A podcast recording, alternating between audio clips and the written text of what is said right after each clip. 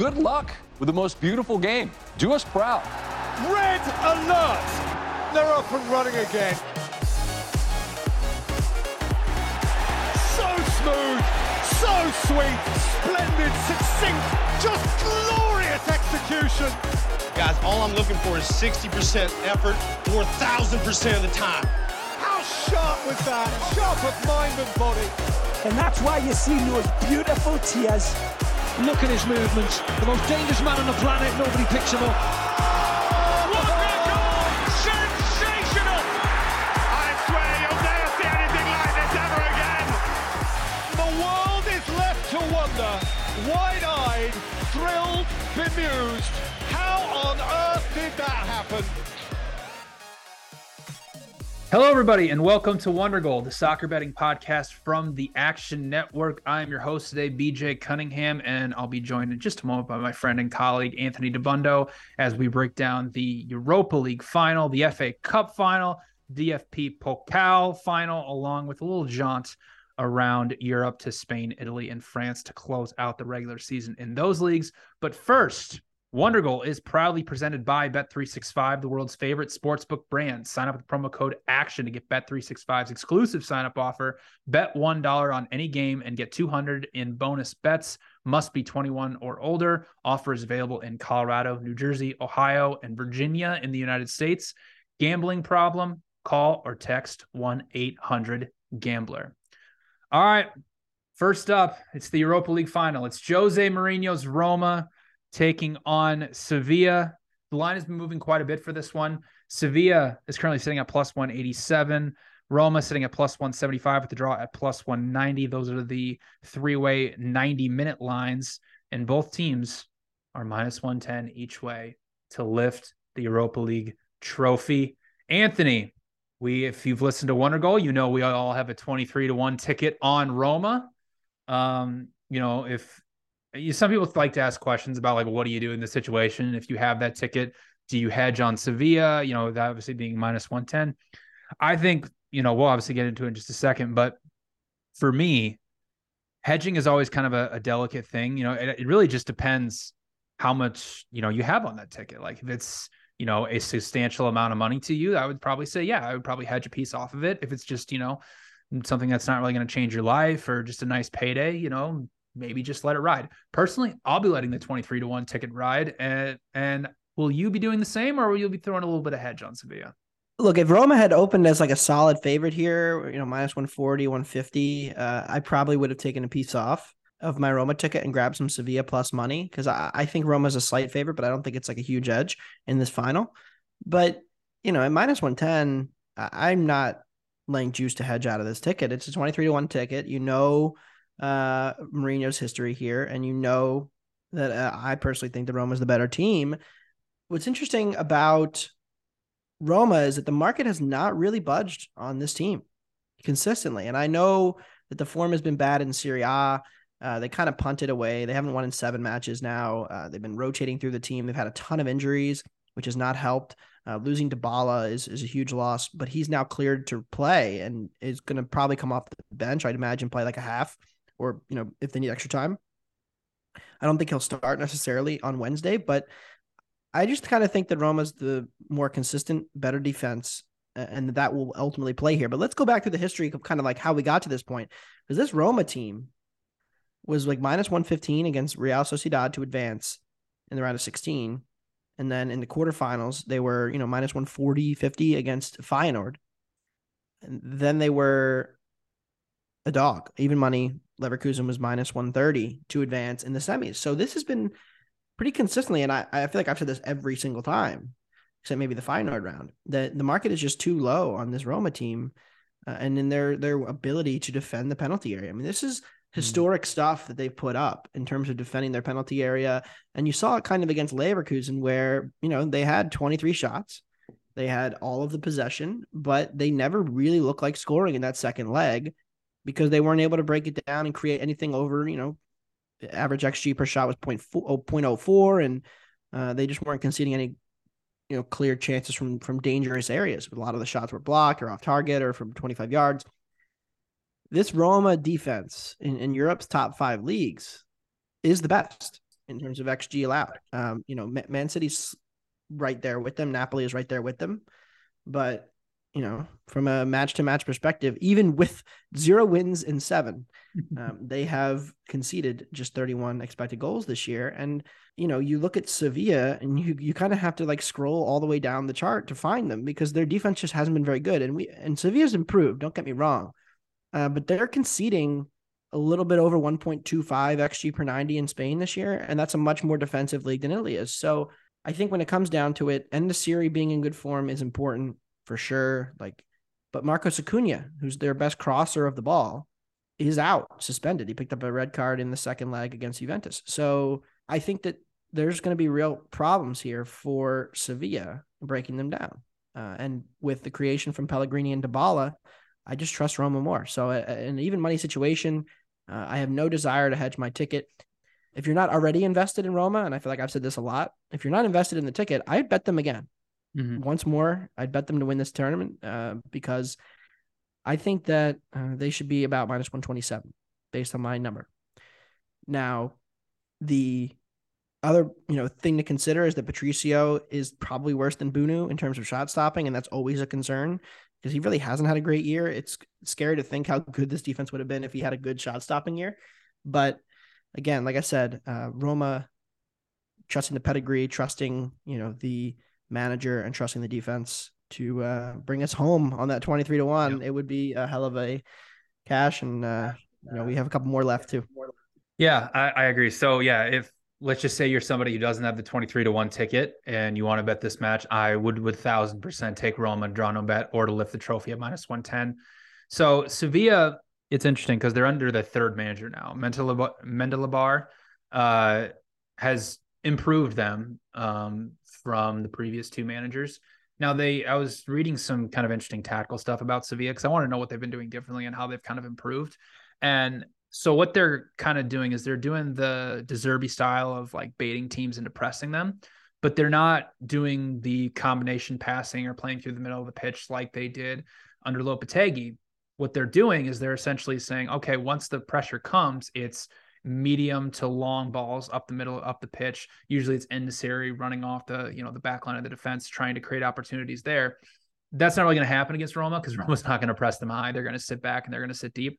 So when Sevilla is going up against a low block, what they like to do, and this is something they've done for a very long time, is create numerical advantages on the width, the wide sides of the pitch and swinging crosses. Well, that doesn't really work against Roma. Roma's the number one team in Serie A defending crosses into their penalty area. So you have a Sevilla team that has been, you know, 1.2 xG per 90 offensively this season, which has been okay, but like really not that good. Like you said, in the series been in form, but up against the, like you said, the, they're the best. Roma's the best low block in Europe, and it's not even really close right now. I mean, they are final third to penalty box entry conversion rate is 19.4%. That is insanely good. And I went through it as well against the top seven teams in Serie A, not one team has created over one expected goal against them in a match. Like that is insanely impressive. And I know this is something that you've also mentioned as well, is that Roma offensively, when they do place the top teams in Italy, you know, they're only averaging around one expected goal per 90 minutes, but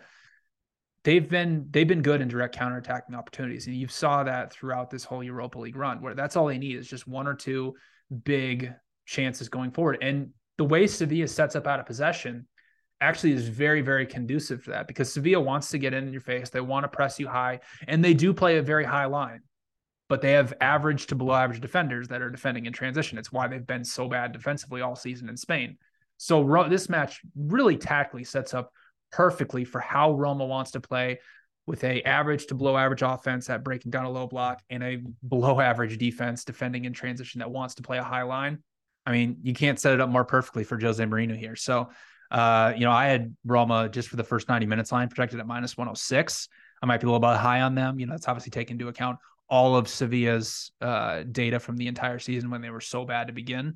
So if we did it for, you know, recent form, I probably would be a little bit uh, lower on Roma. But again, I mean, this is a Roma team that's been around a plus one XG differential per 90 this season. So uh, Roma, Jose Mourinho to lift the trophy, minus 110 for me. Yeah, and I think when we talk about what happened in the semifinal with Sevilla against Juventus, Juventus is somewhat uh, similar in that they don't really press when they lose possession. They drop back. They're very passive. They let you bring the ball into the final third pretty consistently, and Sevilla was able to do that. But then there's the difference, which is that like Roma and Juventus uh, have similar styles, but they're just very different in terms of ability to execute it. I mean, Juventus is like seventh in xG allowed in in Italy, and Roma's first. Uh, and Roma, the you know Juventus lets you into the penalty area, and Sevilla had a ton of success getting to the penalty area against Juventus, and Roma doesn't allow it. So I, I think you're going to see a lot of Sevilla attacks break down outside the penalty area, and I think you're going to see them look dangerous over the top. Juventus also wasn't really as well designed to take advantage with Vlahovic as the main striker. Like he's just not a running behind guy.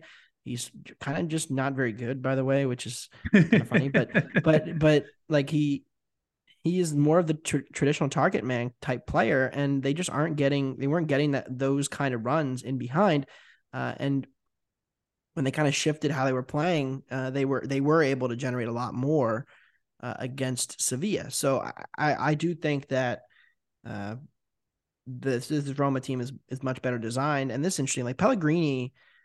There's only three play four players in Europe that have uh, over hundred shots and chances created in uh, in Italy in, in the top, top five leagues this year, and it's it's like Messi, Vini Jr., uh, Pellegrini. Like that, that's the company that he's kind of in. That's yeah. from the analyst.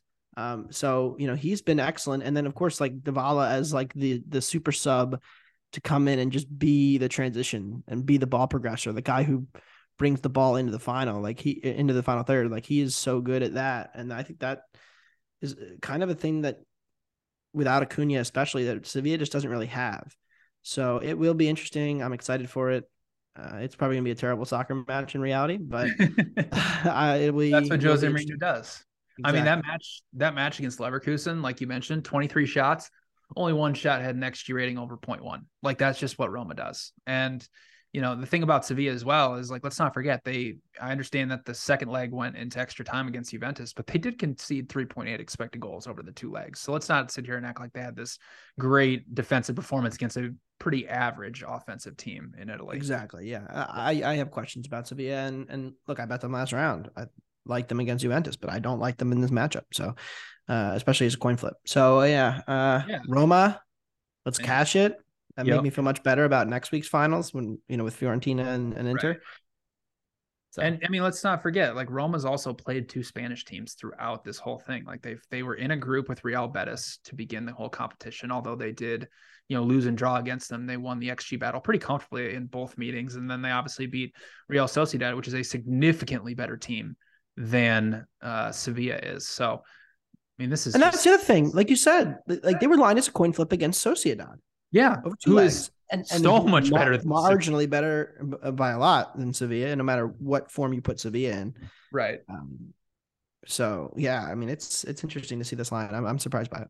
Right. Okay. Let's move the on. market has flipped Roma. Sevilla opened a favorite. They opened about minus 125. Uh, and now Roma's most shops, uh, the, the money line favorite here uh, with the coin flip, roughly a coin flip on who lifts the trophy. But and Sevilla's had like outside of the Europa League, you know, run in here, like they've had a very easy schedule to end the season here in Serie A or in uh, La Liga.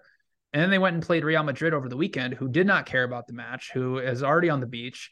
They went up one nothing, and then just Real Madrid just kept creating chance after chance after chance against them. Like it's yeah, yeah. This Sevilla, I mean, Sevilla, Sevilla rotated too. Like yeah, and the Syria didn't play, but but yeah, I mean it, it, it's just like not that good of a team. They're an average La Liga team.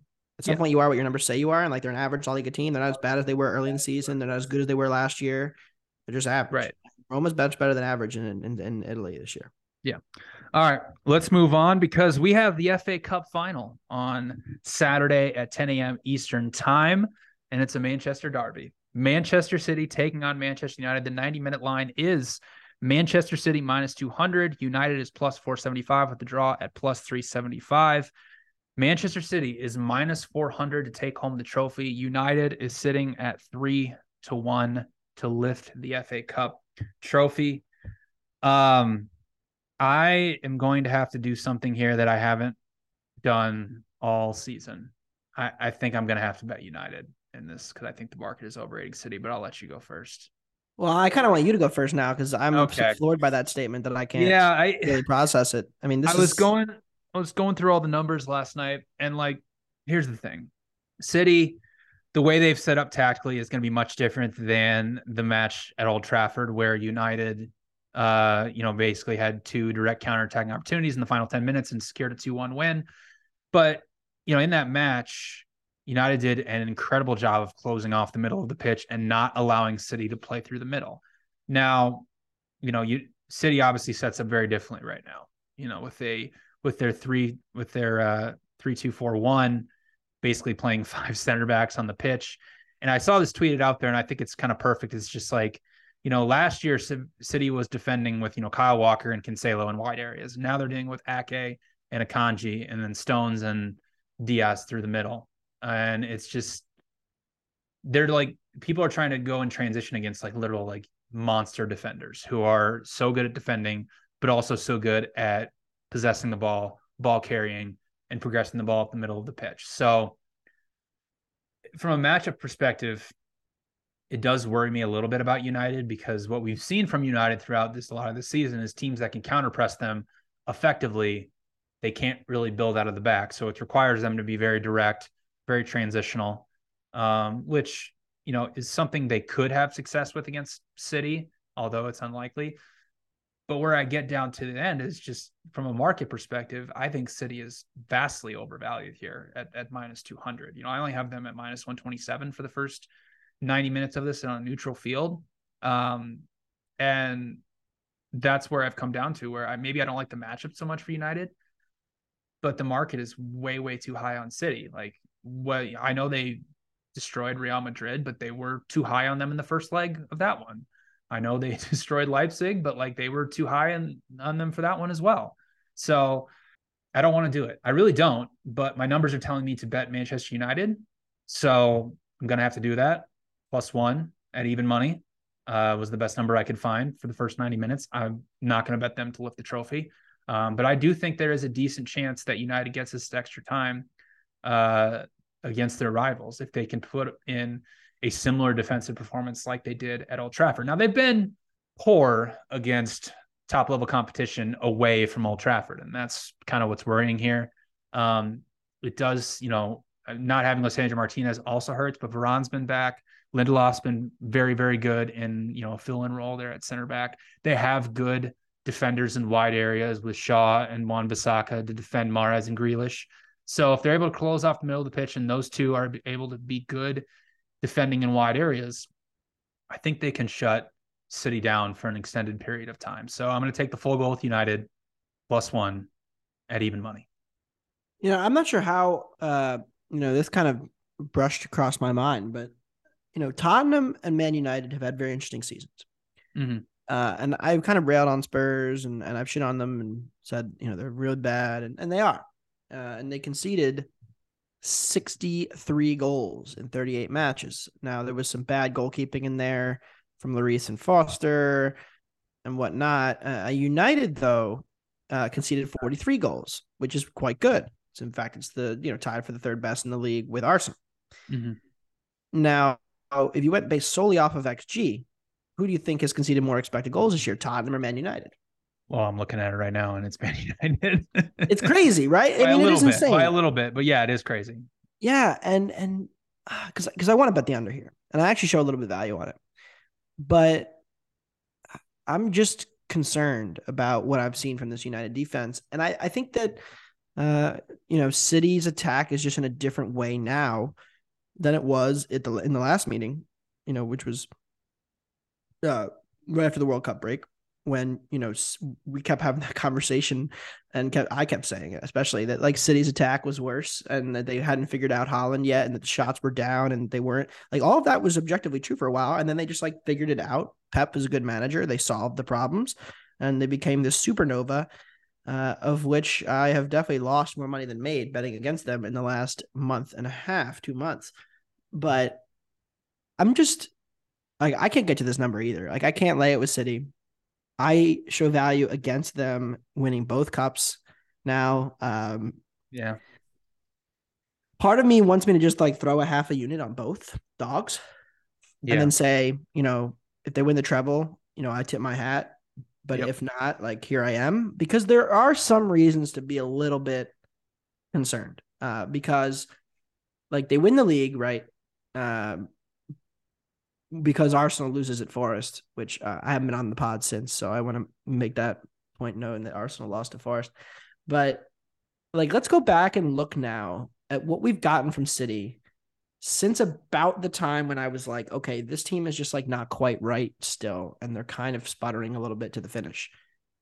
Outside of that Real Madrid performance, they have not played their best soccer in the last month. And it, when you when you combine it with how much the conversation around them has been centered around players asking for rests.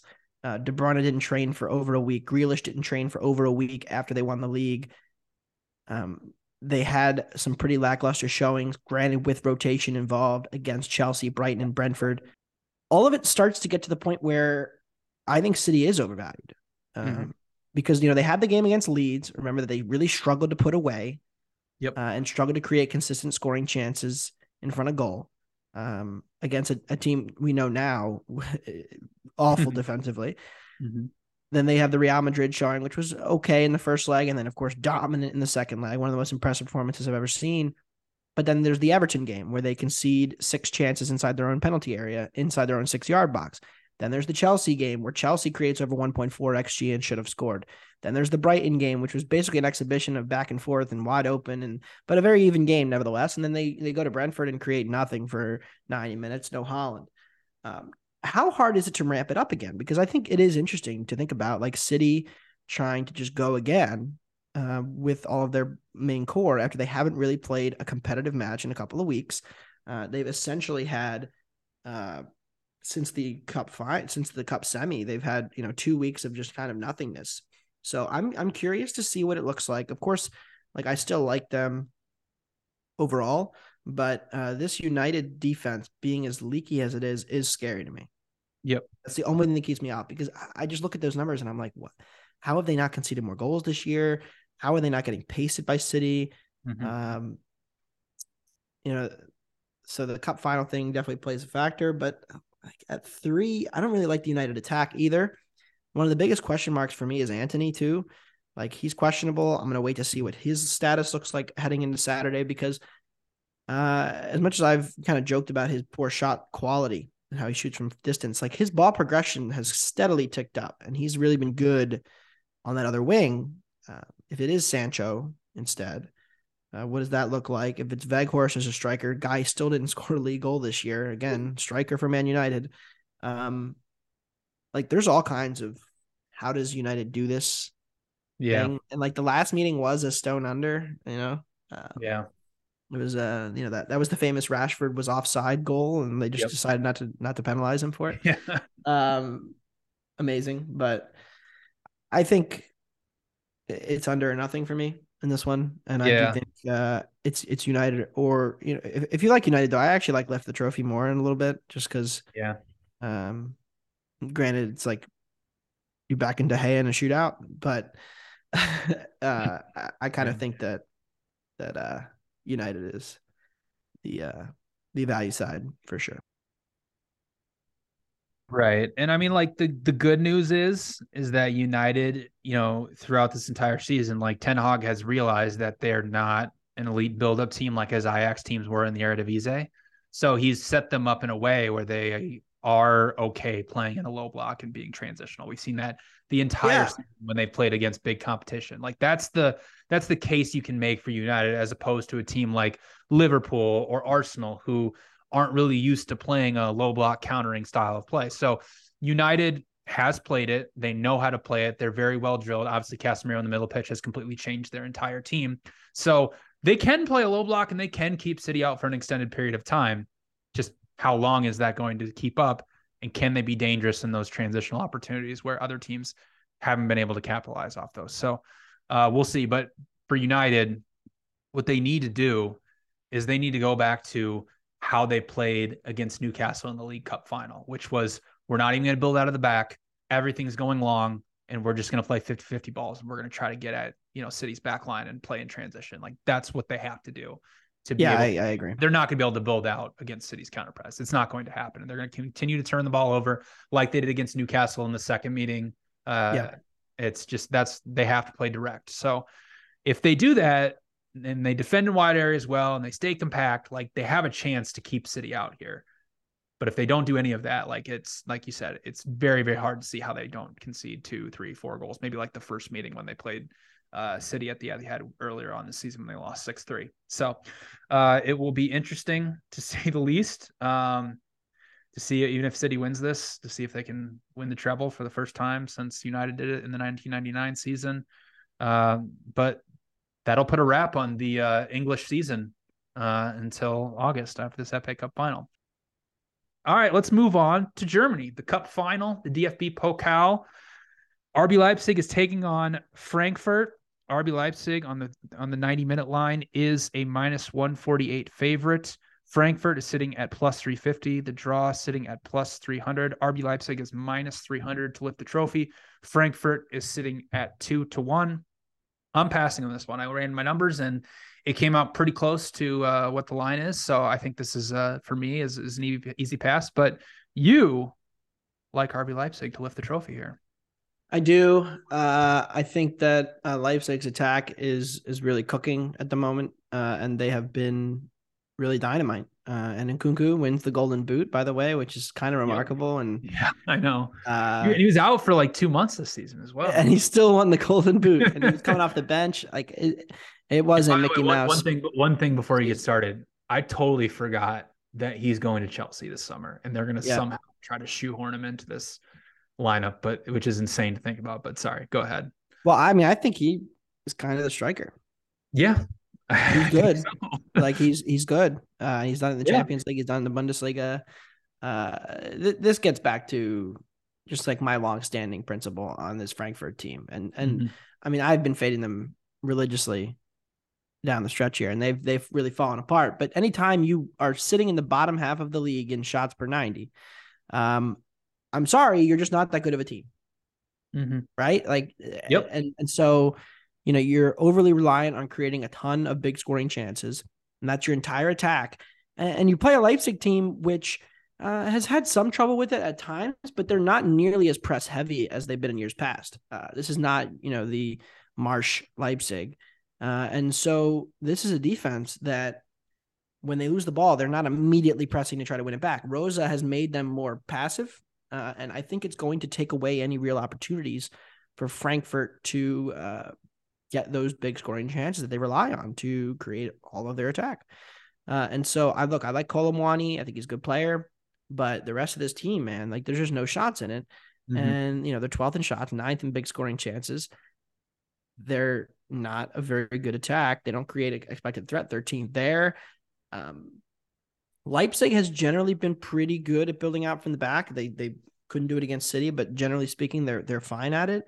Uh, and that's one way Frankfurt's going to try to get at them. I don't think it's going to work. So uh, I think this is a Leipzig spot. I like them at, in this matchup. I like them as the much much better team. I'm laying the three quarters of a goal on them to win this trophy. I just don't really see a ton in it there where Frankfurt has an advantage. So give me Leipzig uh, to lift it. Remember, this is the same Frankfurt team that got outplayed and probably should have lost to Stuttgart in the semis. Mhm. Uh, and now that they get in the final, uh, I don't really like their chances too much. So yeah, give me uh, Leipzig to win it. Yeah, I mean it's you know you've seen it obviously with Frankfurt when they have to play good competition. You know, comes to mind is the the match against Napoli in the Champions League uh, quarterfinals, or it was round of sixteen, excuse me, um, where you know against elite build up teams that can build out of the back and control possession, which Leipzig is one of those teams, especially playing its competition in Germany, that they've just struggled against that. So I agree with you. Like for me, the number is just a, a tad too high, so I'm going to pass on it. But yeah, it would definitely be Leipzig or nothing. All right, let's move on. We're going to close out the season around Europe. The Bundesliga is done. The Premier League is done, but there is one more match week left in Spain, Italy, and France. Let's start things in Italy. What's your best bet for the final weekend in Serie A, Anthony? Well, if you follow me in the app, then you know that I've been betting this team way more than I should have in the last two months. But they have been actually quietly cashing tickets. Uh, they uh, beat Milan they cash a team total over there. They beat, uh, or they drew. Well, actually, they lost, but they covered against Lazio, of course, in true Lazio fashion. Yep. Um, but they covered and went team total over against them. And then against Juve, they hit the post from cashing a team total over. I just think that the market, like, I know they're already relegated, like their season's over. Um, this is a pretty much a dead rubber between them and Salernitana, but there, there's nothing in the numbers that tells me they're anything but pretty even teams in terms of true talent. I know. Cremonese is better than their numbers. You know that Salernitana is worse than theirs. Um, you for some reason laid a goal with Roma yep, last week. That I did. The worst bet of all time, uh, because they never had any chance of winning that match by more than a goal. But uh, and they didn't. They drew. Uh, but I I kind of just don't really see a huge gap here. And so you know, last home match of the season in front of the fans, uh, I'm going to take them drawing a bet at even money. Cremonese, uh, a little unlucky to get relegated. Like it, it's a it's kind of like a kind of like a hodgepodge of teams down there at the bottom of Serie A in terms of like true talent.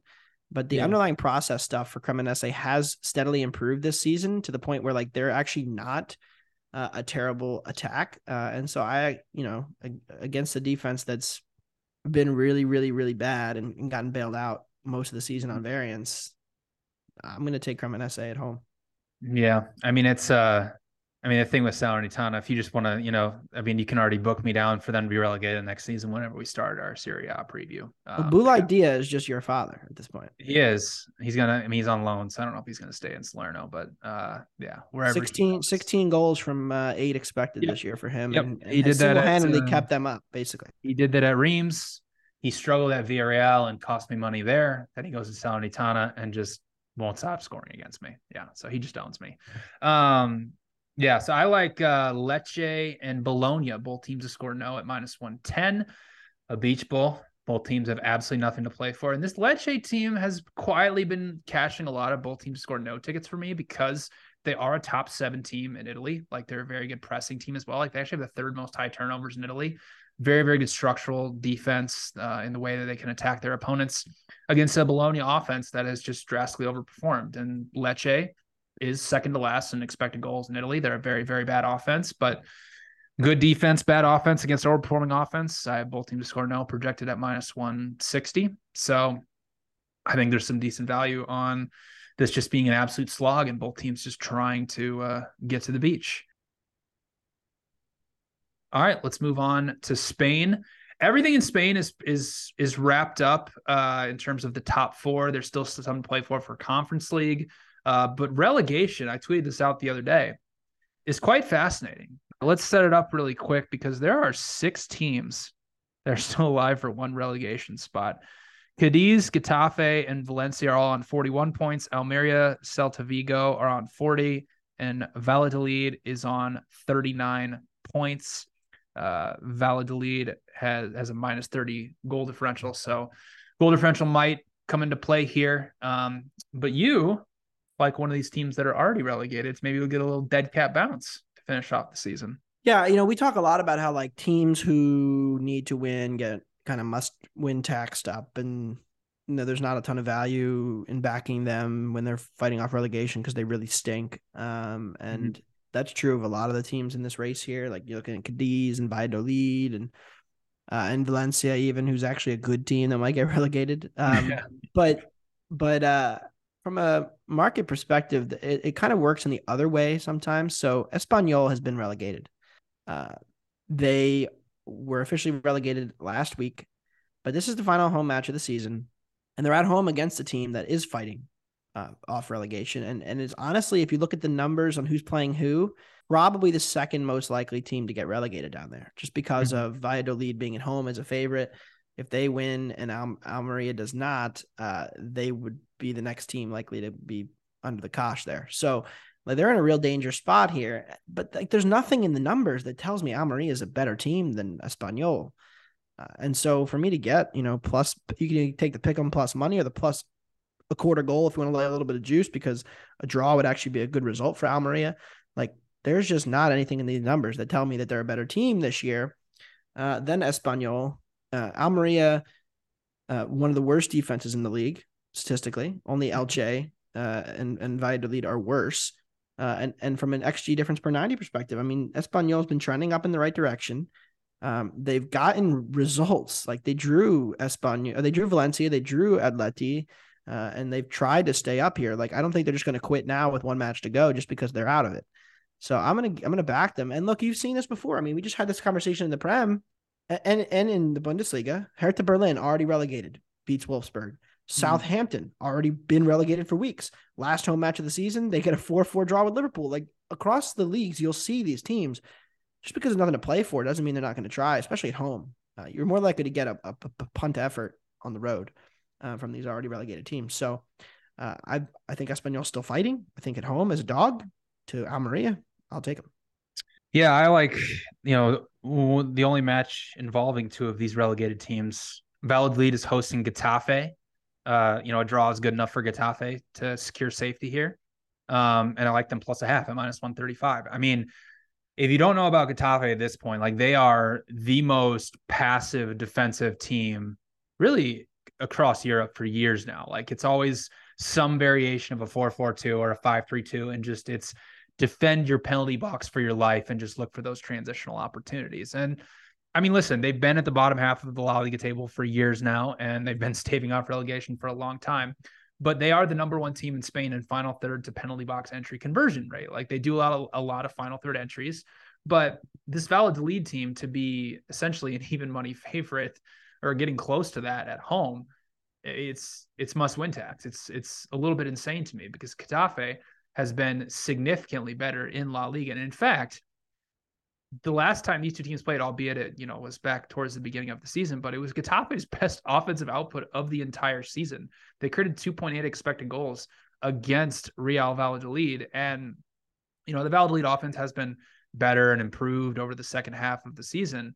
But I mean, we're talking about you know a Getafe team that has been you know minus 0.24 xG differential per 90 against a Valladolid team that outside of Elche is the worst team in Spain at minus 0.72. So for Valladolid to be this significant of a favorite is just so much one must win tax. And Getafe is set up perfectly tactically, defensively to keep them out of the penalty area, defend for their lives, stave off relegation here, only needing a draw. So I like Getafe plus a half at minus 135. All right, let's finish things out in Ligue 1 in France. PSG has won the title. Shocking, I know but PSG lifts their 11th Shocking. French title.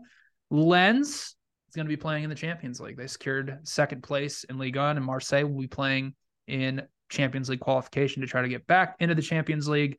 Uh, Lille, Rennes, and Monaco are all still battling for European spots, uh, along with Lyon can can shoehorn their way back into a Europa Conference League. And relegation's gotten a little interesting too. Auxerre is up two points on Nantes, who's in 17th place, and Ajaccio and Troyes are tied on 23. Now, the 17th and 18th place is, is interesting in France because, like you mentioned earlier, uh, a bunch of episodes ago, but France is moving to 18 teams next year. So they're going, two teams have to be relegated, and the two teams are going to play in the relegation playoff. So it's important for Troyes and Ajaccio. Uh, they can potentially stave off relegation, get into a relegation playoff against a team from Ligue 2. Uh, so that's how it is in France. What's your favorite bet this weekend, though? Yeah, I'm gonna take Nice at home uh, against Lyon. Lyon just classically inflated off of like, oh, we could get into the Conference League.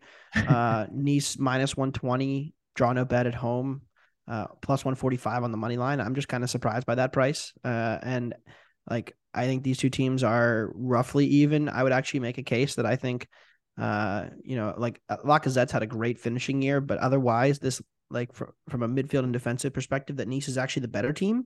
Uh, and and so with them as a pick 'em at home, I'm to take them.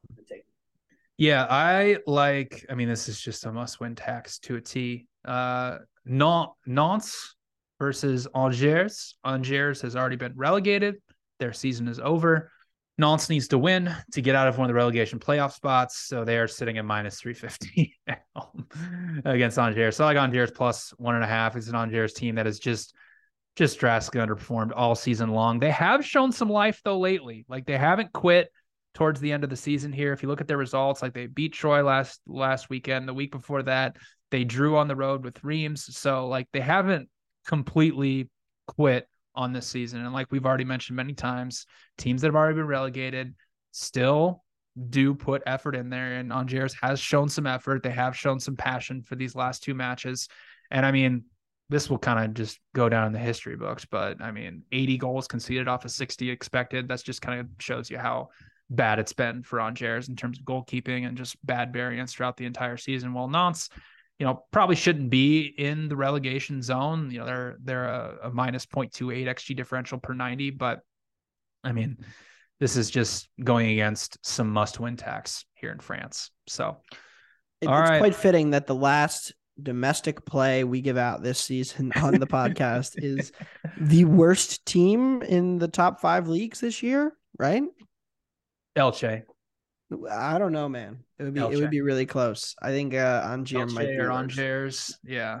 Yeah. I was I was gonna try to I was trying to uh muster up the courage to uh take a Ajaccio this weekend, but even though they're still fighting, I mean against Marseille, but like even though they're still fighting, they've just they've quit. I just I can't put it in The points per match, uh, it is Angers. 0.49 Okay. points per match. Not XG difference, obviously. Uh, Yeah, yeah. that's that is actually uh Troyes Mhm. Is the only team that's worse than minus one XG difference per 90, which is pretty Mhm. remarkable. But uh yeah, that's fascinating. That uh Yeah. So yeah, the worst team in the top five leagues by points. That'll how that's how we'll end out the regular season here on Wondergoal. All right, that'll do it for this episode of Wondergoal. Thank you, Anthony. We have what's on the docket for us coming up. We have one more episode left. Conference League final and the Champions League final. And then Wondergoal will be off for about a month. And then we'll be back for the Women's World Cup towards the end of July. And then that will lead us right into a brand new season. This is the first since the pandemic. This is the first regular off season in the soccer calendar in about three years. So Wondergoal is going to take about a month break, and then we'll be back in, in the chairs, ready for the Women's World Cup. And then we'll have another wonderful season of European soccer. And then on the horizon next summer, we're back to doing the Euros again. So that'll do it for Anthony Dabbundo. I'm BJ Cunningham. Thank you for listening, and good luck on all your wagers in the final weekend of the regular season.